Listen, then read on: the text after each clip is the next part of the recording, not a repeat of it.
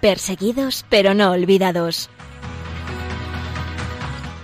Un programa de la Fundación Pontificia Ayuda a la Iglesia Necesitada con Josué Villalón.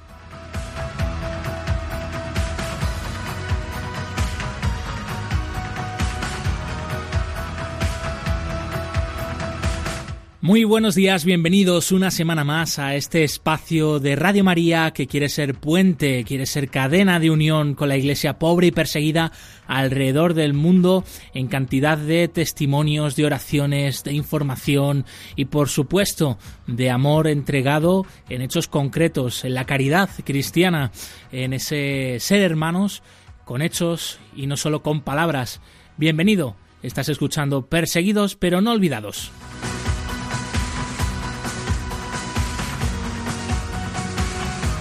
Cuando son poco más de las 11, las 10 en las Islas Canarias, estamos de nuevo aquí contigo para ser eh, hermanos en la fe con aquellos que están quizá más lejos de nosotros en los cinco continentes. Hoy, 16 de junio, la Iglesia celebra, entre otros, a San Aureo y compañeros mártires en lo que hoy se conoce como Bélgica, eh, la persecución por parte de los unos, pueblos procedentes del este de Europa. Bien, nos encomendamos a San Aureo y encomendamos la vida de todos aquellos que nos estáis escuchando, que nos seguís desde Radio María, eh, aquellos que, que habitualmente pues también estáis pendientes de nosotros en nuestras redes sociales, en el correo del programa perseguidos pero no olvidados. Encomendamos por supuesto la vida de los cristianos que hoy siguen siendo perseguidos alrededor del mundo.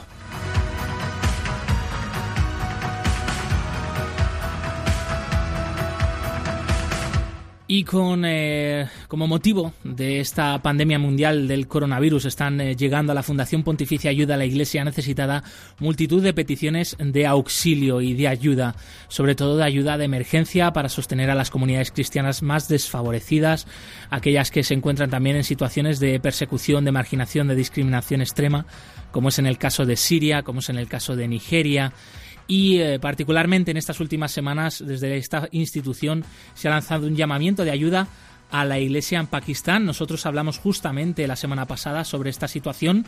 Queremos seguir hablando de ello e invitando a todos nuestros clientes a poder participar y colaborar en esta campaña extraordinaria. Tienen toda la información en la web ayudalaiglesianecesitada.org y cualquier ayuda, por pequeña que sea, es muy muy necesaria en concreto. Eh, los cristianos de Pakistán son eh, los que ocupan las clases más bajas de la sociedad y las eh, varias diócesis del país, Faisalabad, Lahore y la diócesis de Islamabad, han pedido ayuda para más de 5.000 familias cristianas que normalmente ya viven por debajo del umbral de la pobreza y que ahora con esta nueva emergencia pues muchos se han quedado sin sus empleos y sin el sustento porque no tienen ningún otro tipo de ayuda. La Iglesia les quiere proveer de alimentos y de bienes de primera necesidad y ahí está ayuda a la Iglesia necesitada a nivel internacional que va a enviar más de 150.000 euros para estos hermanos nuestros en la fe de Pakistán. También hablaremos en el programa de hoy sobre una iniciativa novedosa, eh, también esperanzadora, como es la vigilia online que se va a realizar eh, por parte de Ayuda a la Iglesia Necesitada desde la parroquia del Buen Suceso de Madrid el próximo día 25 de junio a las 9 de la tarde. Se podrá seguir a través del YouTube de Ayuda a la Iglesia Necesitada y en esta vigilia se eh, rezará, se tendrá presente a aquellos eh, que han sufrido las consecuencias del coronavirus, por supuesto a las víctimas directas de enfermos y fallecidos, pero también por sus familiares, por aquellos que han perdido su empleo, aquellos que están en una situación complicada, por los médicos, enfermeros, todo el personal sanitario que han estado y están en primera línea de contención eh, de esta pandemia están todos invitados a poder participar y enseguida en unos minutos hablaremos con Carlos Carazo, subdirector de Ayuda a la Iglesia Necesitada, que nos contará más detalles sobre esta vigilia de oración. Además de esto, como cada semana te traemos las noticias, la actualidad de la Iglesia pobre y perseguida, un testimonio desde República Centroafricana del padre Gaetán Cabasa, sacerdote que antes de ello fue refugiado, tuvo que huir de Ruanda durante la guerra y, se refugió en República Centroafricana. Allí descubrió su vocación como sacerdote y este testimonio pues viene muy a colación porque el próximo 20 de junio, en unos días, se celebrará el Día Internacional del Refugiado. Pues aquí un testimonio de un refugiado, un testimonio además de fe fuerte. Y por último repasaremos el informe Libertad Religiosa sobre Bangladesh. Además eh, de todo esto, como siempre también traemos una canción mm, desde Bangladesh precisamente para conocer cómo cantan y rezan y oran al Señor y alaban al Señor nuestros hermanos en la fe en Bangladesh. Pues bien, te invitamos a que nos acompañes y damos ya paso al equipo del programa. En primer lugar, Blanca Tortosa, bienvenida una semana más. Muy buenos días, Josué y Raquel, y por supuesto a todos los oyentes de Radio María. Un placer y un privilegio, como siempre, estar una semana más aquí con vosotros. Claro que sí, Blanca, y también saludamos ya a Raquel Martín, que también está con nosotros. Raquel, muy buenas. Hola, Josué, hola, Blanca, un gustazo estar aquí. Un programa más, una semana más en Radio María, recogiendo el latir las alegrías, las penas, los sufrimientos y las buenas noticias de nuestros hermanos que sufren en todo el mundo en este programa, perseguidos pero no olvidados. Un gustazo. Pues sí, un saludo, un saludo muy fuerte también a aquellos que nos seguís desde Hispanoamérica, sobre todo República Dominicana, Venezuela y Perú. Un abrazo grande a todos. Pues sin más dilación pasamos a escuchar este mensaje de parte del Papa Francisco para arrancar con fuerza y con sentido este ratito que estamos con vosotros en Radio María.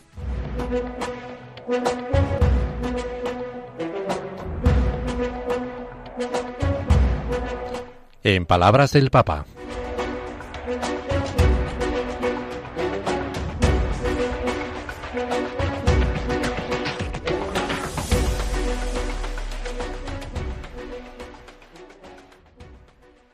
En esa pelea Jacob no se mostró como el hombre calculador, el fino estratega que había vencido a todos con su astucia. A pesar de su esfuerzo, aquel ser desconocido lo hirió en el muslo y lo dejó cojo, mostrándole así su verdadera condición de fragilidad y vulnerabilidad. Pero al mismo tiempo ese combate le manifestó la forma de luchar con Dios. A ese Jacob herido Dios lo bendijo y le dio un nombre nuevo, haciéndole entrar en su tierra con el corazón renovado. Quien antes era impermeable a la gracia y a la misericordia a causa de su presunción, Dios lo salvó de su extravío y lo miró con ternura. Pidamos al Señor que nos dé la fortaleza para dejarnos sorprender por su misericordia, para aceptar nuestra fragilidad sin temor, sabiendo que aunque sea de noche y estemos solos, combatiendo contra lo desconocido, Dios puede dar sentido a toda nuestra vida y regalarnos la bendición que reserva a quien se deja transformar por Él. Que Dios lo bendiga. Los perseguidos de hoy son los santos de mañana. Padre Berenfried van Straten, fundador de Ayuda a la Iglesia Necesitada. 11 y 8 minutos, 18 minutos en las Islas Canarias. Llega ahora a la actualidad de la Iglesia pobre y perseguida porque nuestros hermanos en la fe no son eh, grandes eh, titulares portadas en los medios de comunicación. Sin embargo, nosotros sí queremos que aquí ellos sean noticia.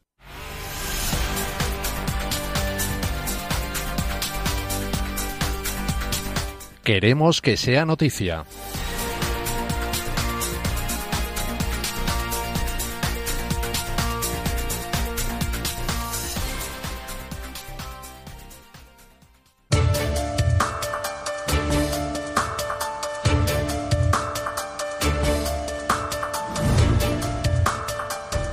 En la diócesis brasileña de Juína, a pesar del COVID-19, la iglesia se acerca a las comunidades indígenas. En la región del Mato Grosso, en el centro oeste del país, la totalidad de la parroquia del padre Jefferson Suslásers está compuesta por comunidades indígenas que se dedican a la pesca y no tienen tierras. A veces el acceso a estas comunidades es muy difícil porque hay que hacer decenas de kilómetros en barco. Ahora, con el coronavirus, que también está presente en esta zona y en otras áreas amazónicas del Brasil, hay que extremar las precauciones. Y no obstante, la Iglesia no desiste en acompañar la vida de estas comunidades más remotas y necesitadas. El obispo de Junía ha asegurado ante esta situación que no podemos abrir las iglesias, pero seguimos estando cerca de la gente, ofreciendo esperanza. Las intenciones de misas a los sacerdotes han ayudado en la formación de sus presbíteros en toda la diócesis de Junía. Brutal asesinato de un adolescente cristiano en Odisha, al este de India. Samaru Mazkami, un adolescente cristiano de 14 años, ha sido brutalmente asesinado a primeros de junio en el pueblo de Kenduguda, en el estado de Orissa, al este de la India. El joven fue asesinado por su fe cristiana por un grupo de radicales hinduistas que después de acabar con su vida a golpes lo enterraron en una colina cercana a la localidad. Este es el caso más atroz y espantoso de violencia anticristiana que ha salido a la luz en el silencio forzado del bloqueo del coronavirus. Ha habido una serie interminable de diversos grados de violencia contra la comunidad cristiana en varios estados de la India. Obispos de Mozambique denuncian la incomprensible yihad en el norte del país. Estamos profundamente preocupados por el emperonamiento de la situación en Cabo Delgado, que se ha convertido en el escenario de una guerra misteriosa e incomprensible. Así lo afirman en un comunicado los obispos de la provincia eclesiástica de Nampula, al norte de Mozambique, una región devastada por la violencia de grupos yihadistas.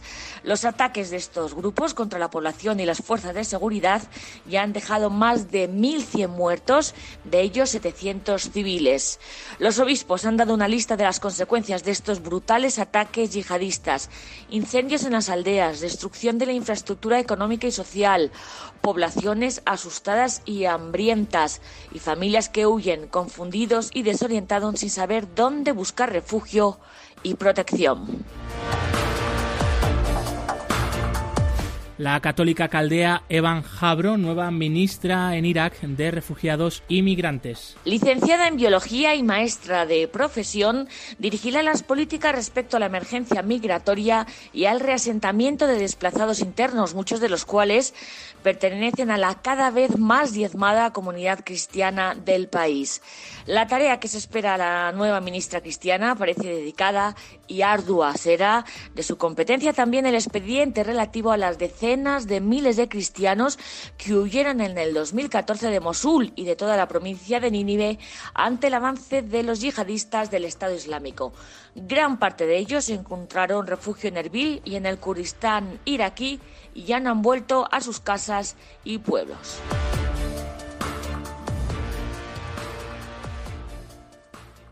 Hasta aquí la actualidad de la Iglesia pobre y perseguida. Tienen toda la información en la web ayudalaiglesianecesitada.org.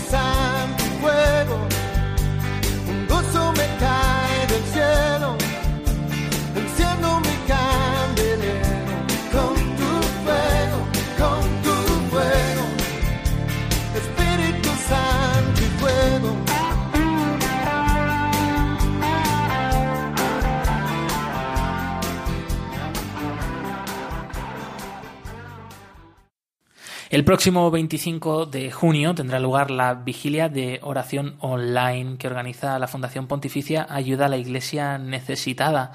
Para ahondar sobre esta actividad, sobre este encuentro, tenemos con nosotros a Carlos Carazo, subdirector de esta fundación y eh, uno de los principales organizadores de este encuentro de oración y testimonios. Carlos, bienvenido. Muchísimas gracias, muy buenas. En primer lugar, ¿cuáles son las líneas generales de esta vigilia de oración? ¿En qué va a consistir? Bueno, pues pensábamos que es el momento de articular a través del pilar de la oración de ayuda a la Iglesia necesitada, eh, pues una oración por todas esas eh, realidades tan sufrientes y tan dramáticas que hemos tenido recientemente con esta pandemia del coronavirus.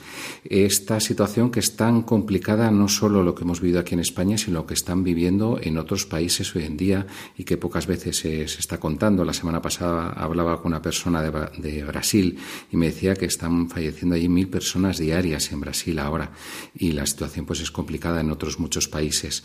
Y desde este punto de vista pues queríamos eh, ampliar nuestra mirada para rezar por todos los fallecidos, por todos los afectados por el coronavirus, tanto en España como fuera de ella, y que esto sea una oración internacional, que nos unamos, unamos toda la Iglesia para rezar por, por ello dentro de esta vigilia va a tener lugar también eh, un momento de testimonios personales de cómo la Iglesia está enfrentando esta situación, cuál está siendo la respuesta y también cómo se está viviendo en primera persona esta nueva emergencia en distintas partes del mundo.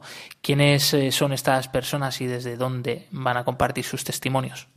Pues vamos a tener eh, fantásticos testimonios, tanto nacionales como internacionales. En el capítulo internacional, que tal vez sea lo más llamativo, pues vamos a tener personas de Nueva York que nos cuenten cómo, cómo se ha vivido allí, desde una religiosa de Venezuela, en un país tan azotado ya por una crisis que había tantos años, que se ha visto agravada por esta situación del coronavirus, y por un sacerdote de Irak, que ya los cristianos estaban pasando una situación muy complicada eh, anteriormente, y es uno de tantos países en los que los cristianos viven con muchas dificultades y que ahora se ven pues empeoradas por esta pandemia.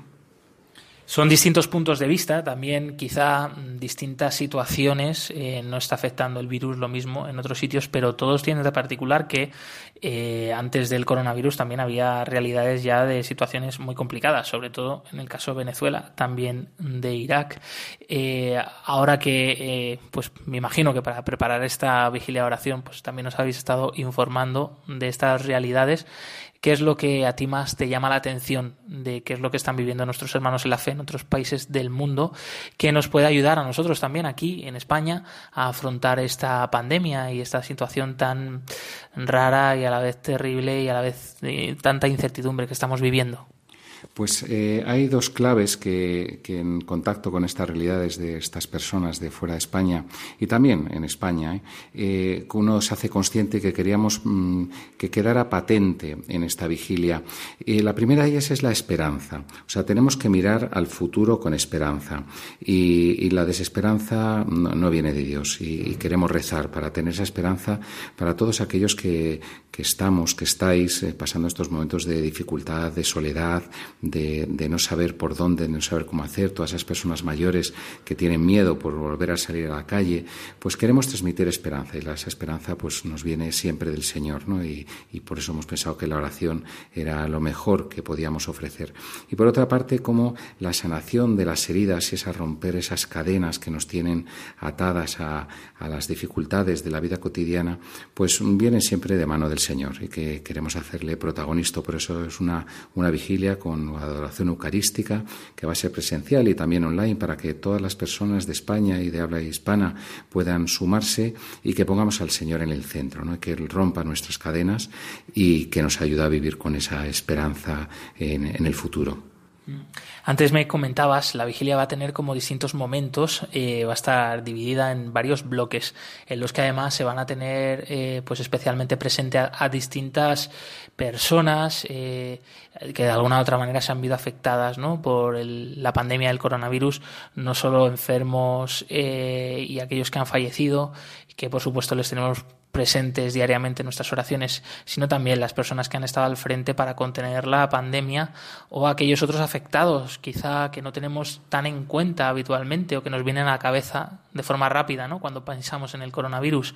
Eh, ¿Por qué? ¿Por qué tenéis en cuenta también a estas otras personas y quiénes son? ¿Quiénes son estos, estas otras personas quizá un poco más olvidadas dentro del gran tema del coronavirus? Pues queríamos eh, que, esta gran vigilia de oración, que, los protagonistas sean muchos, porque de esto se sale, de estas situaciones difíciles, vamos saliendo en comunidad, ¿verdad? Entonces, en primer lugar, eh, los fallecidos, esos fallecidos que han, que han muerto en soledad, con, los seres queridos eh, lejos, pues queríamos tenerlos como, como los primeros protagonistas. En segundo lugar, también queríamos rezar por todos los enfermos actuales y futuros de España y de fuera de España y por todos los que luchan contra la enfermedad. Y queríamos hacer esto extensivo a unas realidades sociales que, han estado trabajando de forma intensa en favor de toda, de toda la, comunidad en España. Y estoy pensando en personas de limpieza, reponedores en tiendas, eh, los supermercados, los transportistas, esos servicios de, básicos que nos han ayudado muchísimo a salir adelante. Por supuesto, también teniendo en cuenta que, como no va a ser, a los médicos, enfermeros y todo el, personal sanitario. Y en tercer lugar, eh, pues queríamos también rezar por todos los afectados y por todos aquellos afectados pues que, son personas con, miedos, que personas con depresiones y que se han visto metidas en casa dos meses, personas que, han tenido adicciones y, han vivido esto pues con una dificultad todavía mucho mayor, pues esas familias rotas que, la convivencia pues se ha vuelto más difícil, bueno pues que, sea un lugar de oración para todos, para todos nosotros.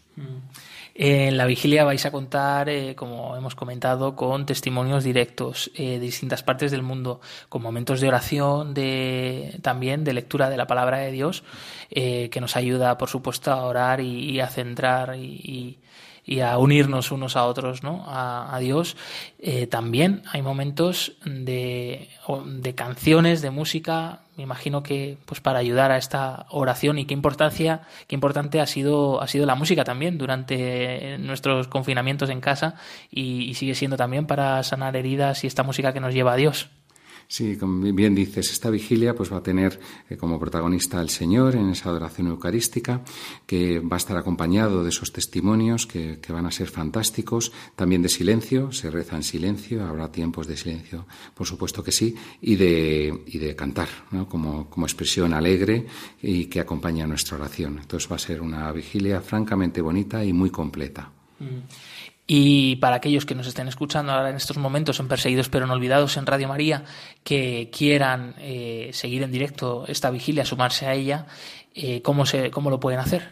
Pues lo van a tener muy sencillo. Va, va a estar presente en el canal de, de, YouTube de Ayuda a la Iglesia Necesitada y en el de Facebook. Entonces, pues vamos, cualquiera que, que entre en estos canales, pues lo podrá seguir en directo sin más. Mm. Nos comentabas que, bueno, aunque hay un, como, pues un límite de aforo, ¿no? Como está ocurriendo en otros encuentros y también las celebraciones eucarísticas en todas las parroquias de España, eh, pero también hay posibilidad de participar físicamente en esta vigilia, ¿no? Pues para todos aquellos que se quieran acercar, se va a tener lugar en la parroquia del Buen Suceso. Repito, es el día 25 de junio a las 9 de la noche, eh, jueves, y en la parroquia del Buen Suceso de Madrid, en la calle Princesa. Eh, no sabemos todavía si estará el aforo limitado al 50 o al 75%. Eh, sin lugar a dudas, estar presentes pues será una forma vibrante de, poder participar, pero también abierto a, que, cualquiera que, lo haga online desde todo el mundo, que se podrá conectar en directo. Mm. De todas formas, el que no pudiera estar, pues también que se una en ese momento, en ese día o desde ya a la oración por eh, nuestros hermanos en la fe alrededor del mundo, por las víctimas del coronavirus en los cinco continentes, ¿no? Y, por supuesto también aquí en nuestro, en nuestro país. Y antes de terminar, Carlos, eh, una última pregunta a ti en lo, en lo personal, ¿no? Este tiempo, eh, ¿qué te ha, ¿cómo te ha hablado? ¿Cómo te ha hablado Dios durante el confinamiento, durante pues eh, este estado de alarma que seguimos viviendo, ¿no? Y, las nuevas pues medidas que hay que tomar, eh, pues con la familia, con los amigos, con la gente con la que nos volvemos a, reencontrar. Pues para mí ha sido un tiempo de volver a, lo importante. Yo creo que hemos, eh, nos hemos dado cuenta todos que lo que se valora, el poder confesarse, el poder comulgar, y, el, como siempre, pues así es, lo, somos los hombres que valoramos lo que no tenemos. Y ha sido también un momento pues para darnos cuenta de que esta situación que, hemos vivido, pues la viven otros muchos que en países en los que pues tener un sacerdote cerca o poder comulgar o confesarse pasa cada tres o cuatro meses porque no tienen otra posibilidad. ¿no? Entonces ha sido también un momento de hermanarnos con esas realidades eh, de cristianos repartidos por todo el mundo que, no tienes acceso a los sacramentos y para mí personalmente ha sido un momento de, renovación, de volver a descubrir el valor de las cosas y yo percibo que ahora mismo pues cuando uno va a la iglesia pues hay más silencio, hay más recogimiento, hay más, más oración, ¿no? Pues creo que ha sido que ha sido bueno. Todo lo que nos falta terminamos valorándolo y yo doy gracias a Dios por ello que a pesar de la dureza de este tiempo pues ha tenido también luces importantes. Pues desde aquí nos sumamos a esta vigilia de oración online el próximo 25 mm, de junio a las 9 de la tarde desde la parroquia Buen Suceso de Madrid y retransmitida en esos canales YouTube, Facebook de la Fundación Pontificia Ayuda a la Iglesia Necesitada y por supuesto pues siempre tratando de ver la luz por encima de la oscuridad y siendo esperanza eh, Carlos Carazo, subdirector de Ayuda a la Iglesia Necesitada en España. Muchas gracias por haber estado con nosotros en Perseguidos pero no olvidados. A vosotros, José.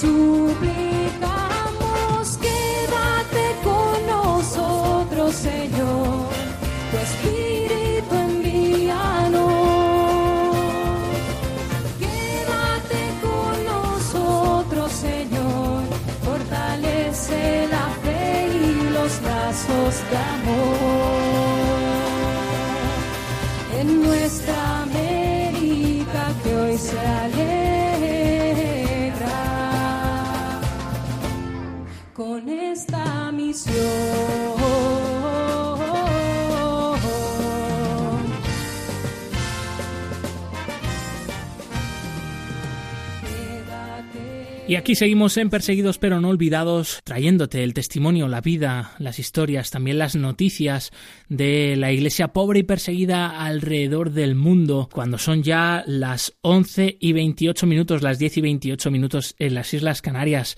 Es el momento de continuar, también recordándote que nos puedes seguir a través de los eh, canales eh, de las redes sociales, eh, Twitter, arroba ayuda neces, Facebook y Instagram, ayuda a la iglesia necesitada por supuesto, en el correo del programa perseguidos pero no olvidados arroba radiomaria.es. El próximo 20 de junio se celebra el Día Internacional del Refugiado y que hemos querido rescatar una historia que está en relación con la vida de una persona que ha sido y es eh, refugiada. Es el caso del padre Gaetán Cabasa, que procedente de Ruanda huyó de allí debido a la guerra, se refugió en República Centroafricana donde descubrió su vocación al sacerdocio. Es una historia de esperanza, es una historia de fe, como la de tantos y tantos refugiados en el mundo que también se identifican con la fe cristiana y por ello eh, tienen también que huir de sus países debido a las persecuciones religiosas y políticas en el caso de la fe. Así que sin más, eh, aquí tienes el testimonio de la semana, el testimonio testigo del siglo XXI.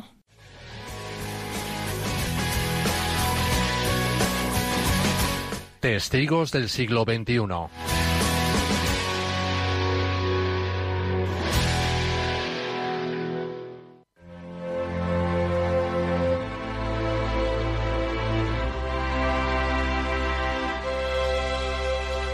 El padre Gaetán Kabasha nació en Ruanda y allí fue testigo del genocidio, motivo por el que se vio obligado a huir para refugiarse en la República Centroafricana.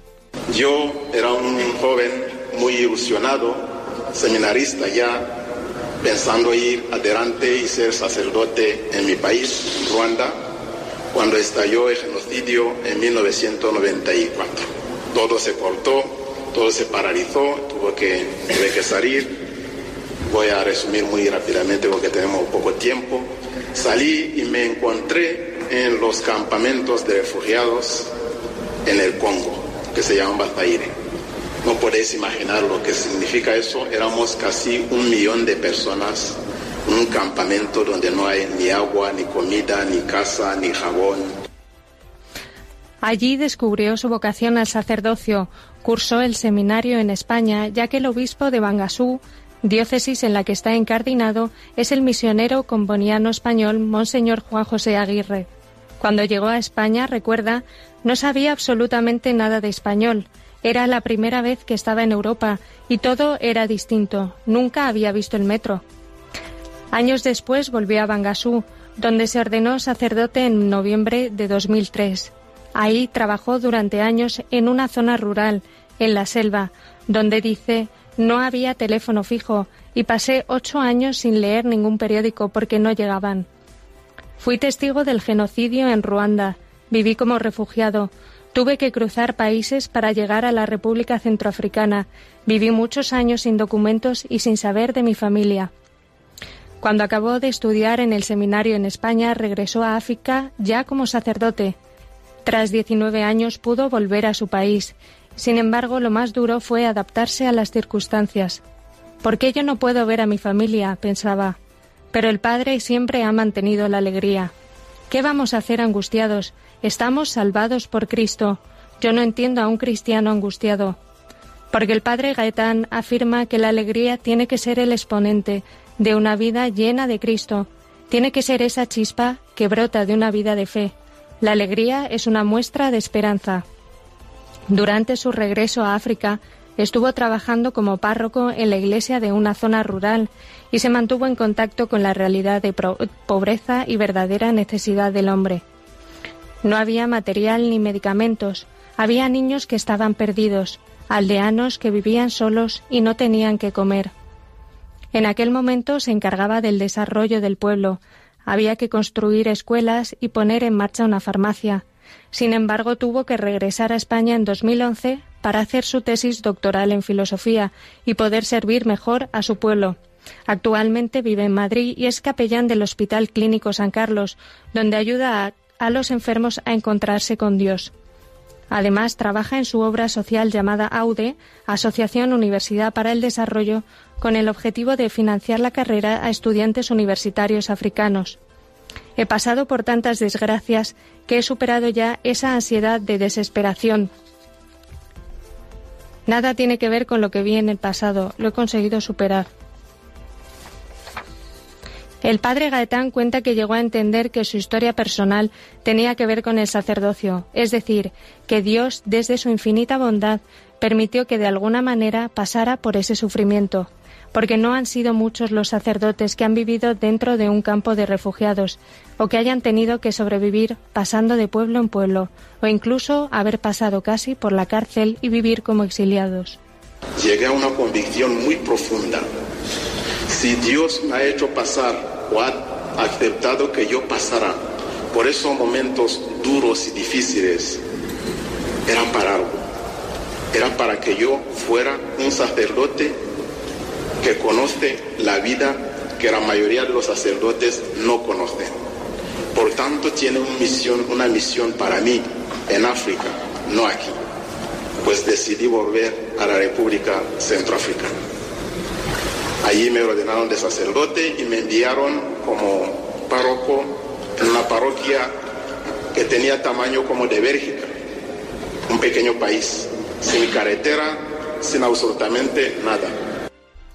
Él considera esto como parte importante de su testimonio y que sin duda repercute de manera positiva en su vida sacerdotal. Mi vocación tuvo que pasar por ahí para ser quien soy ahora. Cuando estás viviendo la historia no tienes tiempo de interpretar. Es hasta después, cuando se entiende el sentido de esa historia. Yo lo que vi fue la mano de Dios. Sabe que cuando termine la tesis volverá a África, pero durante el tiempo que lleva en España no se ha olvidado de sus orígenes y de las grandes necesidades de su pueblo. Pese a todo el sufrimiento vivido y gracias a su entrega personal a Cristo, el padre Gaetán es un sacerdote feliz que encuentra cada día sentido a su vocación. El tesoro de mi vida es mi fe. Sin ella no hubiera soportado las pruebas.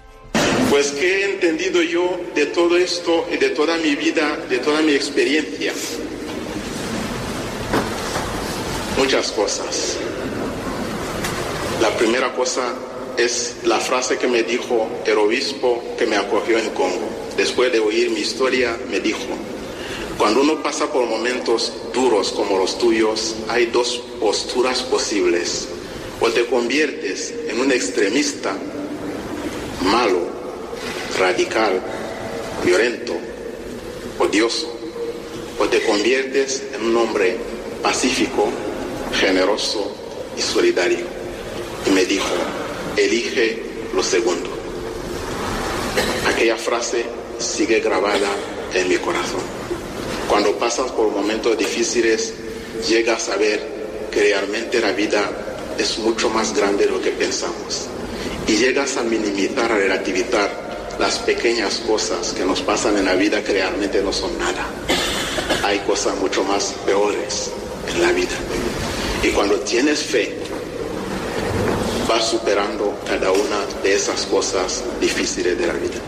Así que yo os animo de verdad, si tenéis que pedir algo en vuestra vida, decir lo mismo que los apóstoles, Señor, aumenta mi fe.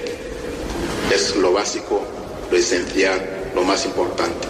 Y eso te ayudará toda la vida.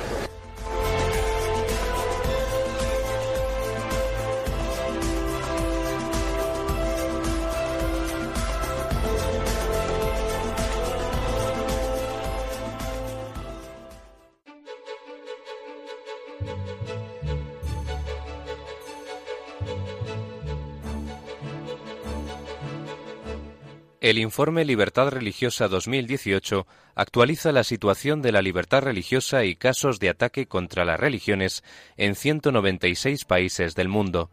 No seamos indiferentes ante una realidad que afecta a millones de personas en los cinco continentes, especialmente a los cristianos en China, Irak o Nigeria. Conoce cuál es la situación de este derecho a través del informe Libertad Religiosa 2018 que edita Ayuda a la Iglesia Necesitada.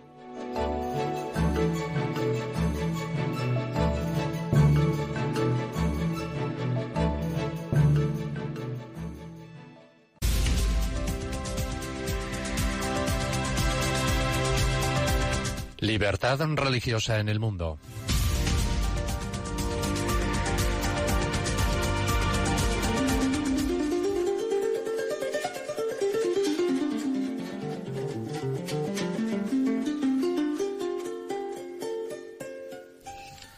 Bangladesh, que significa país de Bengala, está situado en el sur de Asia, entre la India y Birmania, sobre el delta del río Ganges.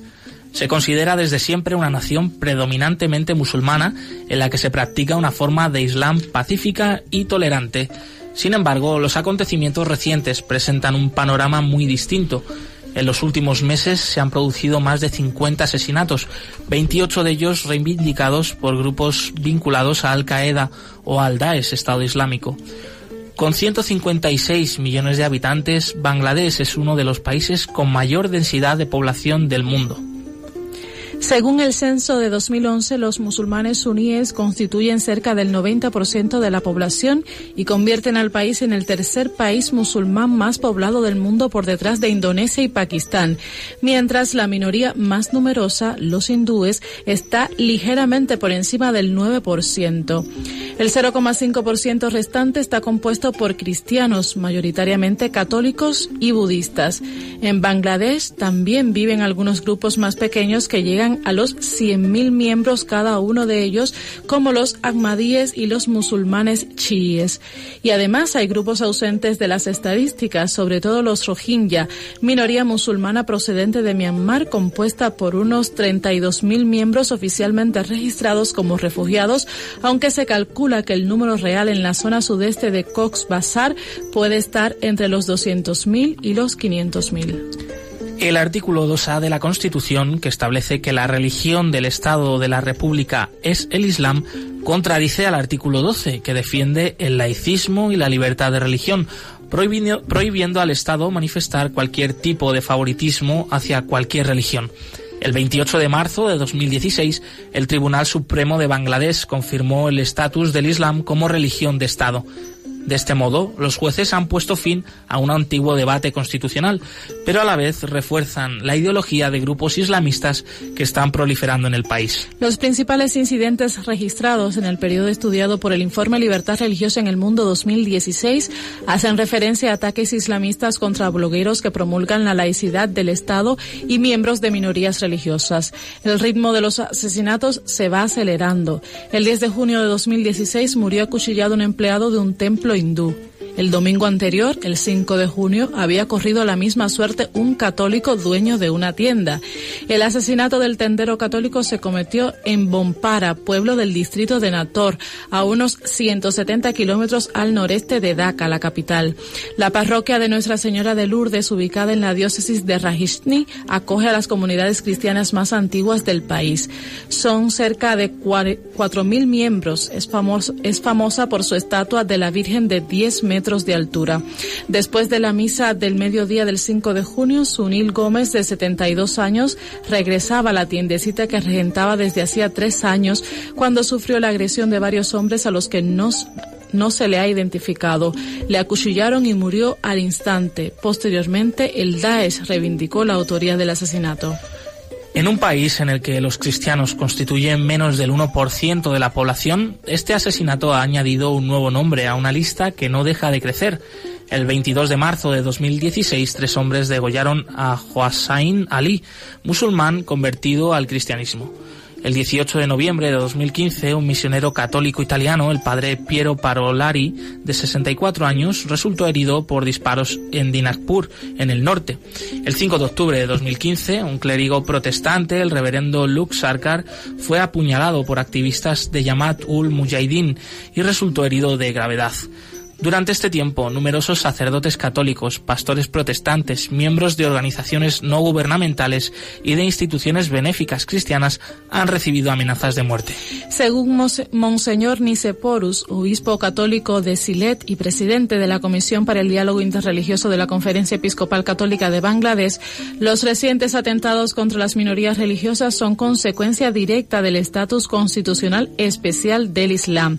Cuando un Estado acepta oficialmente una religión de Estado, levanta barreras contra la armonía entre las comunidades porque reconoce la supremacía de una religión concreta y considera inferior al resto, declaró el obispo.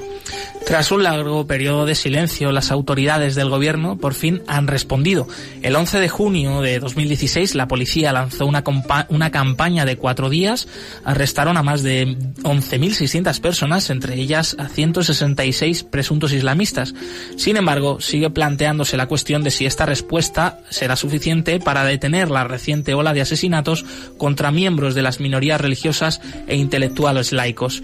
Sin embargo, hay un aspecto positivo en este sombrío panorama. El 18 de junio del año pasado, el Yamat ul Ulema, el Consejo de los Ulemas, jueces islámicos, emitió una fetua denunciando el terrorismo y las actividades radicales en nombre del Islam.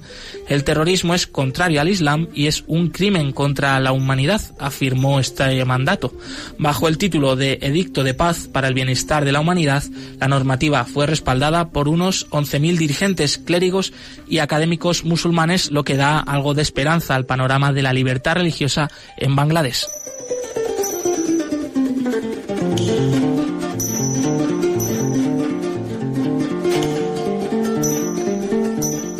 Más información sobre el informe Libertad Religiosa en Bangladesh en cualquier otro país del mundo lo pueden encontrar en la web ayuda a la iglesia ORG. Después de conocer la situación de la libertad religiosa en Bangladesh, queríamos seguir profundizando sobre la realidad de los cristianos en este país y ahora nos sumergimos a través eh, de un canto, de una canción, de cómo cantan al Señor, alaban y rezan nuestros hermanos en la fe allí en Bangladesh. Y lo hacemos de la mano de Blanca Tortosa, nuestra compañera más musical.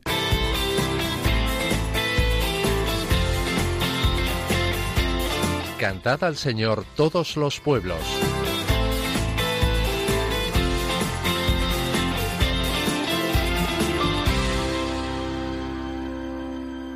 Pues hoy que estamos descubriendo la realidad de tantos países afectados por el drama de los refugiados, especialmente de los que tienen que abandonar su tierra por causa de la persecución religiosa y del odio a la fe cristiana, Vamos a viajar a través de las ondas, como siempre, hasta Bangladesh para escuchar una canción cristiana en idioma bengalí.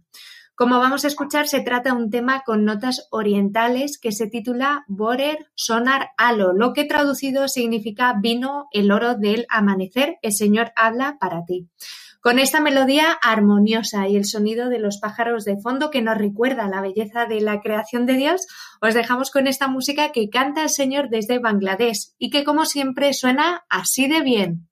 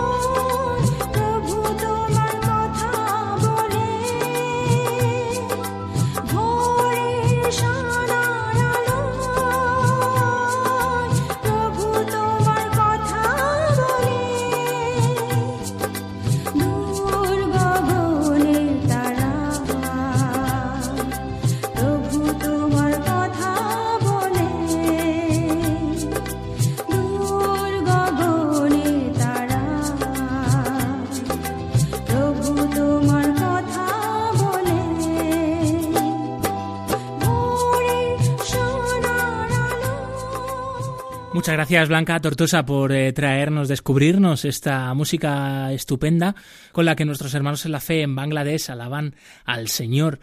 Se notan esas influencias eh, del subcontinente indio, los instrumentos, las melodías y qué maravilla, ¿no? Que esto hable pues eh, de la belleza de la creación, de esa creación que nos habla de un Dios Padre, un Dios creador que nos ha hecho un enorme regalo que es la vida y que es esta casa común de la que habla el Papa Francisco, que es la creación.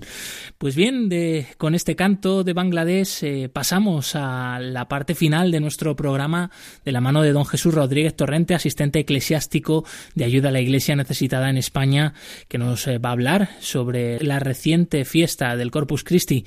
Esta es la firma final.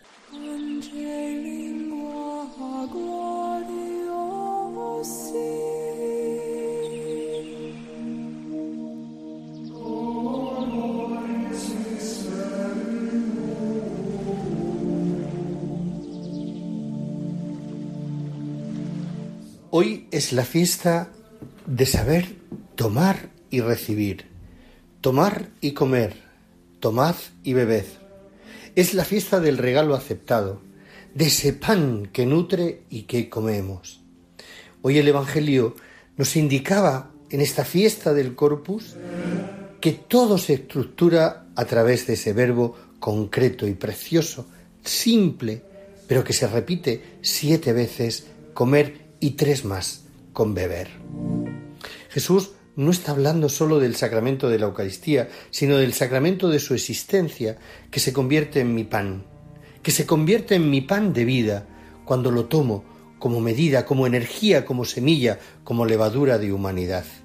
Él quiere que el flujo cálido de su vida fluya por nuestras venas, que su coraje arraigue en nuestro corazón, porque vamos a vivir la existencia humana como Él la vivió. Comer y beber la vida de Cristo, que no se limita a una celebración litúrgica, sino que se difunde en el gran altar del planeta, en esa misa del mundo donde se da la vida. Y como iglesia que vive también la persecución y la necesidad, se nutre de ella como el maná de cada día para saber vivir la vida de Cristo, comer la vida de Cristo, beber la vida de Cristo. Y así, cuando trato de asimilar ese núcleo apasionado de su existencia, yo también sé vivir como Él en esta existencia, cuidando, como dice el Papa Francisco, con ternura combativa al todo aquel que está a mi alrededor, cuidando de los demás, también de la creación y de uno mismo. Porque esta fiesta es hacer el secreto de Cristo, secreto tuyo, y ponerlo en manos del mundo entero. Quien come mi carne y bebe mi sangre, permaneceme y yo en él. Así que con esa incisiva proposición en mí, también sabemos que en ese vínculo de intimidad, de unión, de injertarnos en toda la riqueza de Cristo, sabemos que vivimos en Él porque en Él somos y existimos.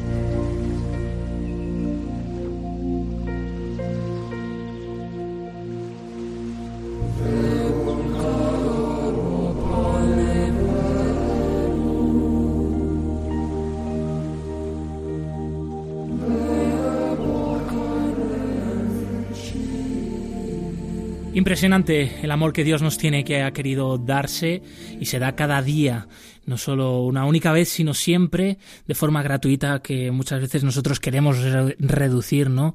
Eh, pues este amor a pensamientos, a códigos, a estructuras humanas, y es algo que sobrepasa y supera y sorprende siempre.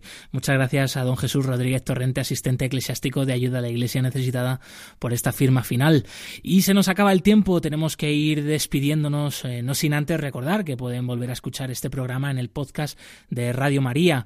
Muchas gracias, Blanca Tortosa y Raquel Martín por habernos acompañado. Eh, pues a todos vosotros, eh, solo recordaros que nos volvemos a escuchar el próximo martes 23 de junio y que, bueno, no se olviden de rezar por los cristianos pobres y perseguidos alrededor del mundo. Hasta la próxima semana, movidos por el amor de Cristo al servicio de la Iglesia que sufre. Un fuerte abrazo. Hasta pronto.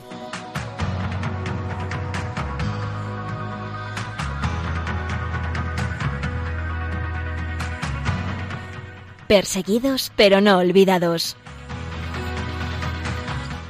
Un programa de la Fundación Pontificia Ayuda a la Iglesia Necesitada con Josué Villalón.